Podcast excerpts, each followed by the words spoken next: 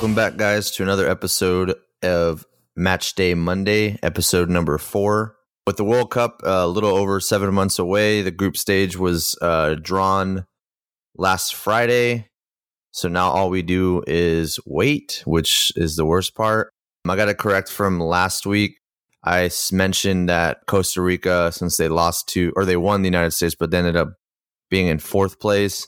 Uh, I was, I said that they were going to play whoever ended up being the fifth place team in the CONMEBOL.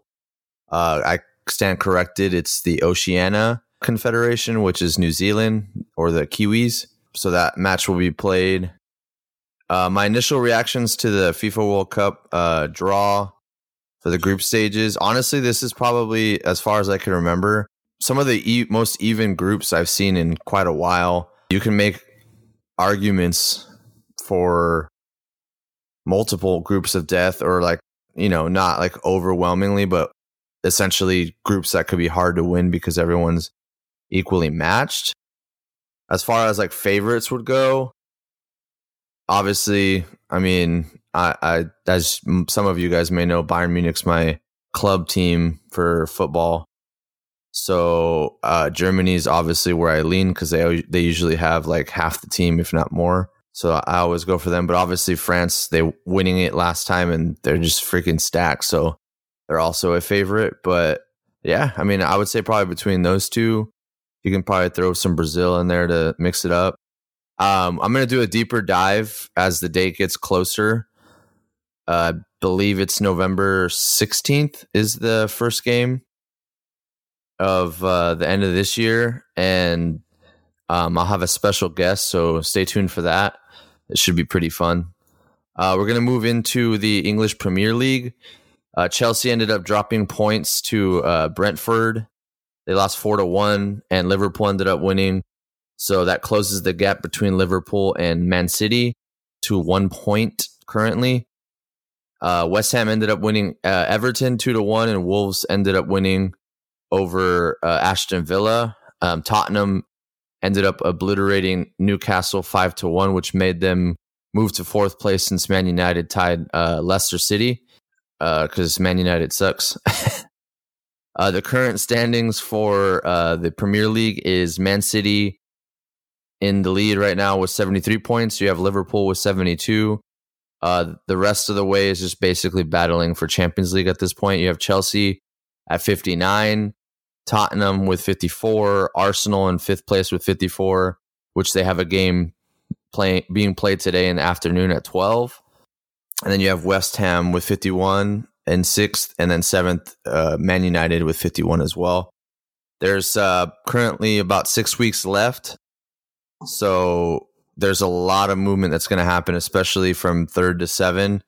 So just keep your eyes on that. And at this point, it can be Tottenham, it can be Arsenal, maybe even West Ham or Man United squeezing in there for the fourth place spot for Champions League. So just keep on, keep your eyes on that. All right, we're going to talk about Serie A on now, and I suggested uh, the Juventus and Inter game. That game was pretty good, uh, back and forth, back and forth. There ended up being a penalty, which I I, I don't know. I, I saw the uh, the replay, and I'm not really too sure. He he did hit him, but it, it, I think he kind of exaggerated. Uh, the original shot was blocked by uh, or Szczęsny, however you pronounce it. Um, and then they had to retake it for I think because there was a foul on the penalty kicker on the rebound, and then he ended up scoring on that second PK. So now they're three points behind Milan and Napoli for first place. Uh, yeah, Napoli and Milan are currently um, tied for first, second, respectively.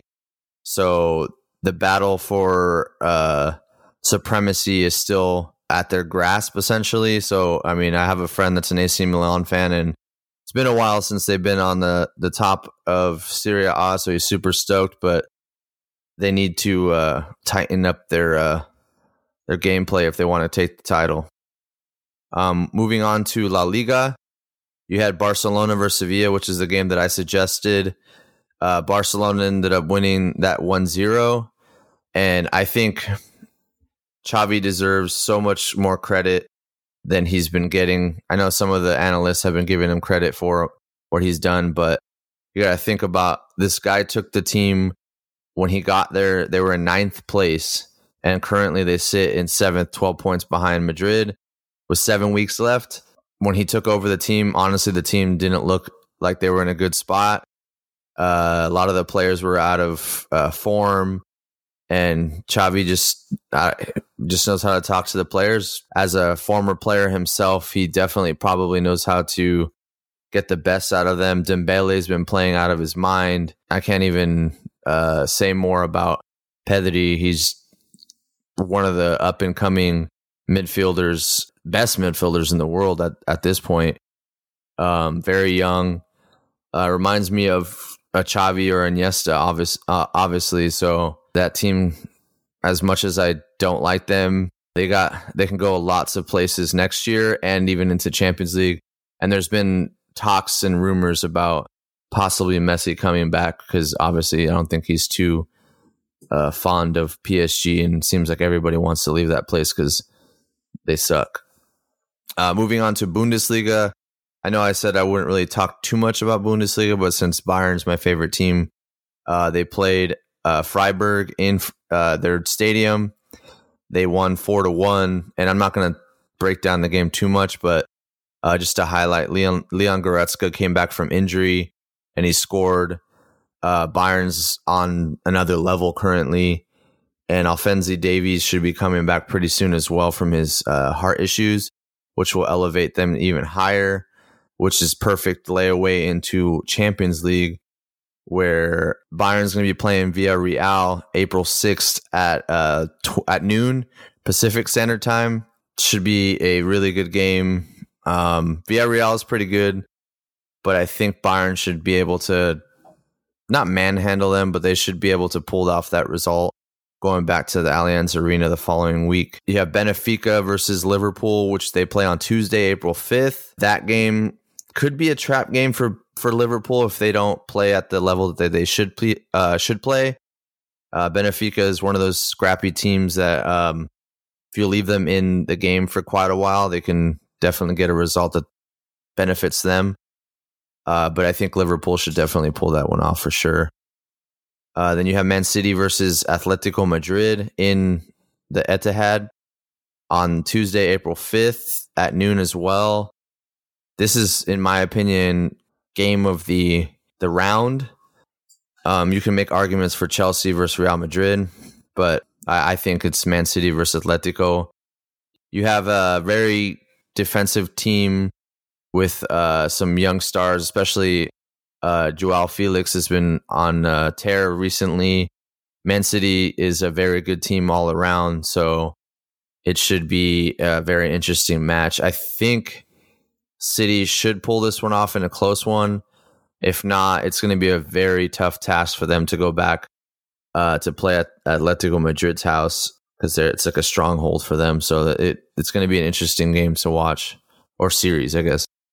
Uh, and then you have Chelsea playing Real Madrid at Stamford Bridge uh, Wednesday, April sixth at noon. That's an also another game that should be pretty good, considering that Chelsea just lost to Brentford. They're going to want to get a good result against Madrid. We'll see. You know, it's all it's it's yet to be seen.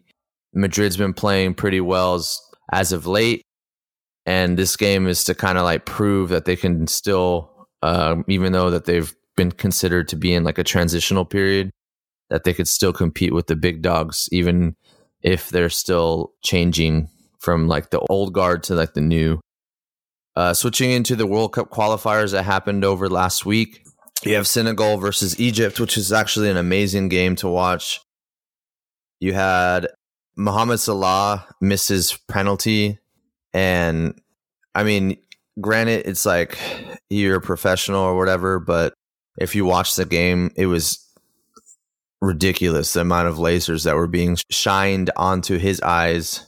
And the fact that the African Confederation hasn't cracked down on those lasers. Uh, every other federation has banned them and uh, they haven't been shown in like World Cups or anything. And it literally looked like little at first when I was watching, I was like, "Are those the lasers that have been banned everywhere else?" And yeah, they're still using them. And it obviously affected Salah. Like he looked like it was in a nightclub or something. But most everyone either missed or got their penalties blocked. Uh, Sadio Mane ended up scoring the winning PK, and that sent Senegal into the World Cup. Sorry, Egypt. Uh, then you had Nigeria versus Ghana. That game was also a very crazy game. Ghana ended up winning by the away goal aggregate of 1 1.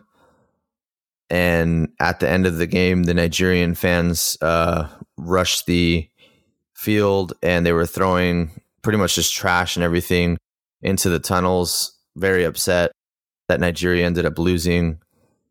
I understand your frustrations, but it's not not a good sign when your fans are doing that. And I have no room to say because the Mexican fans are are pretty similar when it comes to that kind of stuff. Even to go as far as throwing piss bottles, but that's uh, a tale for another time. Uh, then you have the Algeria versus Cameroon game.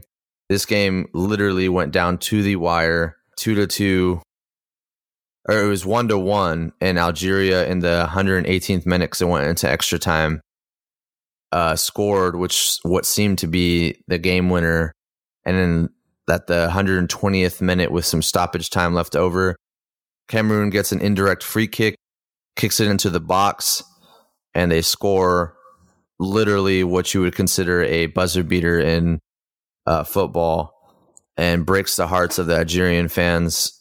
And that sends Cameroon into the World Cup. And that kind of brings up the, the question should the African Federation uh, look into taking away the away goal advantage like UEFA Federation has done with Champions League? Um, this is the first time they've done it this season for Champions League. And it's I, I kind of I think I've kind of touched on that previous in previous episodes, but I do like the away goal advantage because then it doesn't give uh, too much to the home team all the time. But at the same time, it, if you win a game, you shouldn't lose a game. If if you know what I'm talking about. But uh, then you had the U.S. versus Costa Rica and the U.S. Uh, needed to not lose by six. They ended up losing 2 0.